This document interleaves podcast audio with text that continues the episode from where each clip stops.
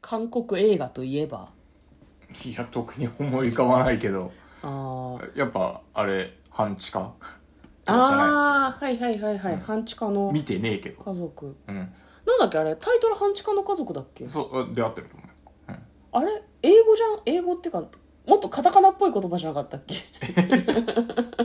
合ってるでしょ半地下の家族だっけまあまあいいですけどいあれだよね最近で一番パラサイトよああそうかパラサイトよ規制ってこと見たの見てない見てねえのか見てないっす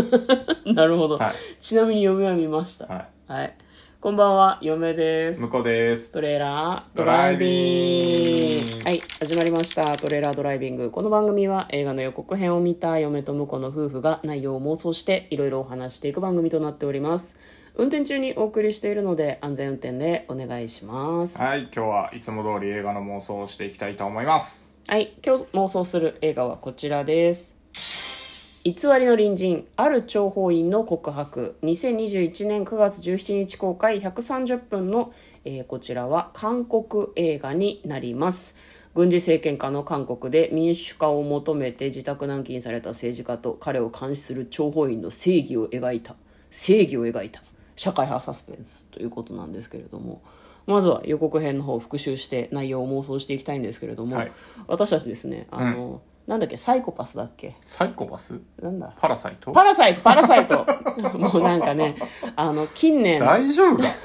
近年最も話題になったと言っても過言ではないであろう韓国映画のタイトルも出てこねえぐらい知識に乏しい。はいうまく言葉が出てこない、ん大丈夫かという感じでやっておりますので、まあ、あの予告編の方もね各自で皆さんぜひ見ていただいてあのそれから劇場に見に行っていただけるといいかなと思うんですけど、まあ、そういった乏しい知識の中で予告編を復習して妄想していく感じなんです。はいよかったら聞いていってください。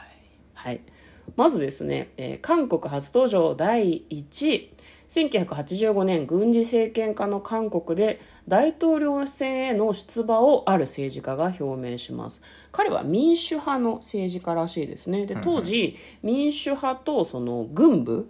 軍国主義的な人たちがなんかこう対立していたらしいのねでもすごくその民主派の、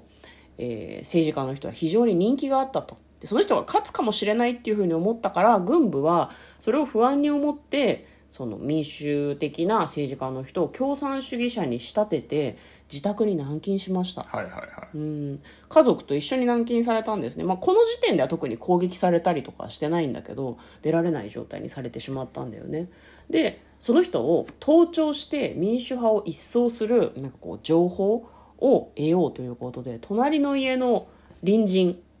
が諜報員なんですねうんうん元から諜報員だったのかその隣の家にすずっと住んでたのかそれとも引っ越してきたのか分かんないけどでもそいんな風に、いや,、まあうんいや偶然ってことないから偶然ってないよ情報員でねしょ、うんだから空き家だったとかはあるかもしれなえいうーそじそうゃだからん、普うん通に引っ越してきたんじゃないですか、うん情報員が、だから林家でねこううん監視をすることを義務付けるんですね、でもなんかお隣さんをこうなんだろうな窓ガラス越しに見たりとかしてるんだけど、ラジオを聞いたりとか家族で楽しく談笑したりしててなんか危機感がないな軟禁中なのにのんきだなっていうふうに思ったりもするんですはいね、はいはいでそんなことをしていたらあの庭に出ている時に隣の家の人にその政治家の人にね「いやお隣さん」っていうふうに気さくに声をかけられて一緒にお風呂に入ることになるんですね。ふーまあその何政治家の家のお風呂が広いのかわかんないけどなんか銭湯みたいな結構ちゃんとした感じのお風呂なんですね、でそこでなんかこう一緒にお風呂に入るんですけどここでは人の優劣などない僕はそういう国にしていきたいと思ってるんだっていうふうに言われてなんかすごくいい人なんだよねその政治家の人が、そのスパイもね心がちょっとなんか和むというか、うん揺らいでしまうでもその上司のところに行くとねすごい怒られるわけですよね隣に住んで心が揺らいだのかお前の本来の目的を思い出せっていうでまあその政治家の人の家に、まあ、その軍の人たちが押しかけたりだとかそのスパイの人もこのままスパイを続けていいのか韓国の平和正義のために自分ができることは何なのかっていうのをすごい考えたりもするようです最初のうちは攻撃的なことをしてこなかった軍部の人たちも何かこう家族の人が乗る車に他の車をぶつけようとしたりとか何かこう危険な行為に出たりするような様子も描かれておりました国家を揺るがせた男たちの正義を描く社会派ヒューマンえー社会派ヒューマンサスペンス、偽りの隣人ある情報員の告白。9月17日金曜日公開とのことです。では、内容の方、妄想していきましょう。トレーラードライビング。 はい。うん。その、ブリッジ合ってた合ってた合ってた。だって後半結構、割とカーアクションみたいな感じだったじゃん。あー、まあ確かに。車がぶつかりそうになったりとかでもあのカーアクショさ。ンっていうかなんかぶつかってるシーンがあの車内から撮るのはあれだよね、なんか一番覚えてるのは、えー、とセッションああ、セッションね。ううん。あの時に車内からの映像で車にボーンって吹っ飛ばされる一部始終を映すっていうなんかねかかっこよかったですか衝撃だったよねそうね。なんか、考えたくもないけど、自分が実際事故にあったらこんな感じなんだろうなと思って、そうざわっとしてしまう撮り方だったけど、最近でもよく見る気がするいけど、やね。まあだからセッシン、ョンで、あうん向のこうはセッションで初めて見た僕ってはことかセッションで初めて見たんで、まああれはやっぱやりたくなるよねって思うえ何車をぶつけたくなるってこ違うと違う違う あの車に事故るシーンがあったらどうせなら車内から撮りたいですよねっていうまあすごいセンセーショナルだし、緊張感があるシーンだよね、見ててハラハラっていうかああぶつかるぶつかるっていう気持ちになってすごいなんかねそわそわする感じがいい引いですよたねやつよりも普通に車内映しててドーンの方がんびっくりするしね、それで大体ドーンってなった後に車内の様子じゃなくてそっからこう引きのカメラになったりするからえー、どうなっちゃったのってすごい思うんだなよね、なんならそのぶつかった衝撃でカメラがぐっちゃぐちゃで変なとこ撮れてるところとかもあーうんうんうんなんかより事故をねうん演出する感じでいいですよね、なんかこう自分で体感してるみたいな感じの撮り方がうんうんうねんやっぱりねハラハラするよねすごくね、うん、なんか予告編だとそこがなんか一番こうなんかおって思ったとこですね僕はね本当にいやでもあの、うんストーリーとかはうんそのこのね大統領大統領候補なのかな大体まあそうなのかな、んうんうんうんあ候補があの、すごくいい人っていうのがなんか伝わってくるうん感じでなんかここの人に裏とかなさそうでいいなと思って裏はなさそうだよね、うんただ裏はなさそうだけどその自分たちの味方に何かこう情報を伝えるために盗聴されてるっていうのは多分分かってると思うんだよねああなるほど政治家の人は、うんうんうんまあ向こうはさその予告を見てて車の中のシーン、うん事故に遭う直前の車の中のシーンが印象的だったって言ってたけど嫁はうんラジオにお手紙を送ってリクエストしてたのね曲をああ,、あはいはいはいそうだねれ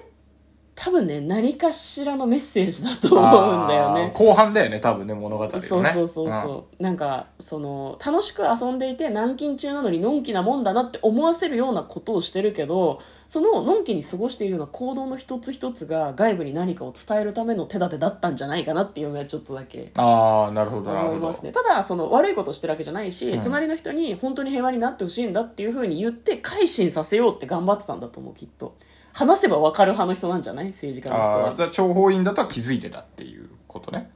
まあなんとなく分かるんじゃないいやでも結構物語の後半かなと僕は思いますけどね。気てづくかのまあまがあ、そう、そうあってほしい。まあ気づいて、気づいてそういうメッセージをうん伝える手立てをうん一生懸命考えて、うっんていうのは全然ありだと思うね。うんだからうん基そ本う的いにう方向がいい。なんかその、なんだか家族で団らんしてるのも全部こう策略だったみたいな見え方すいやるいやいやいとやうんちょっと嫌だなと思う。策略ではないんだけど、うん彼は家族に危険が及ばないようにしつつ外部ともでも連絡を取り合わないとうん韓国が平和にならないから、誰にも迷惑をかけずにメッセージを伝える方法としてそういう手法を取ってたんじまゃあない最か後はなね、と、最後はね。いや割とずっとそうだったんじゃないかなと思ういけどねや僕はぜひいい人のままでいてほしいので。いやだって別にその諜報活動とか自分の活動をこう、押し殺そうというかなんかこううんとど、めようとしてることの間をかいくぐって連絡取り合ったりするのは別に悪いことあでだもなんかでもらそないれからは、それはそうだけど、あうのん家族の団らんシーンとかになんかそういう意図があってほしくない。あーかな家族は家族だで楽しんで、うんそれ以外の方法の時に一生懸命外部とは連絡取っててもらい、もらえばいいけど、うんなんかこの、あの、この、なんていうの、諜報員の人が心を動かされたシーンは、うん、そういうことがなんかあんま入っててほしくないなっていう気があすあるね。なるほどね、嫁はね逆にこれ多分そのある諜報員の曲告白だから、えー、と多分全部物事が終わって最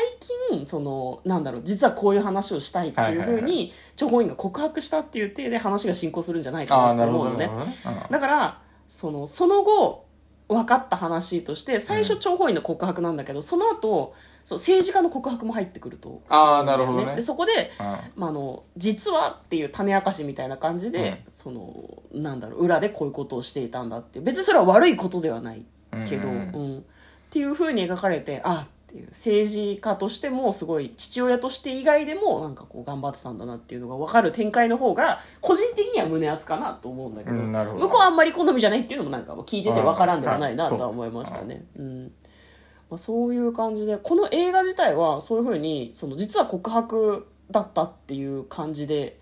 告白だった最初の方から多分その諜報員の告白っていう体で進むのかなとは思うんだけど、うん結局韓国って民主化してるから、そうだねこの人が大統領になるのかないやーこの人はでも慣れなくて殺でされちゃうもそれをこうなんか、まあラジオの放送でねうん伝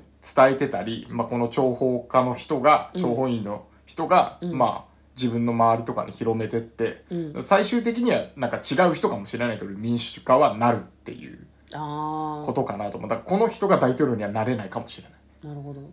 えじゃあどどどうなっちゃうの軟禁されてっけど軟禁されて普通に捕まって